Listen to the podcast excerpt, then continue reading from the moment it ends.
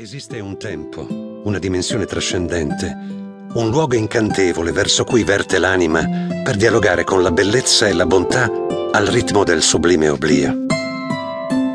Si sente l'esigenza di andare oltre il consueto tran tran quotidiano, oltre il costante volgere dei giorni vuoti e disanimati, oltre i sogni delusi e le speranze disattese, oltre i limiti imposti da questa vita terrena.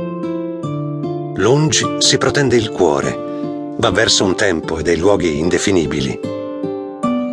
Si avvia e va, ordunque, l'istanza del sentimento romantico e sognatore, il desiderio innato dell'essere, il quale brama la vera felicità, quella che si trova in un luogo senza meta e senza tempo, dove, alla fine della questione, giammai possano esistere la sofferenza e la morte. Ora nasce l'arcobaleno. Ecco, lentamente appare. Dipinge il cielo ed è trasparenza iridescente che, echeggiando di beltade, incanta l'anima.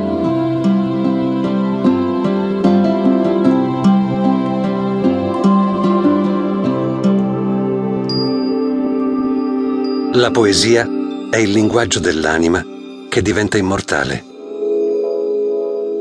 Essa è indefinibile per principio. È sublime entità indelebile che sicuramente non è soltanto prerogativa di questo universo conosciuto. Mi piace al fine definirla in tal guisa. Un tutt'altro di tutto. Franco Emanuele Carigliano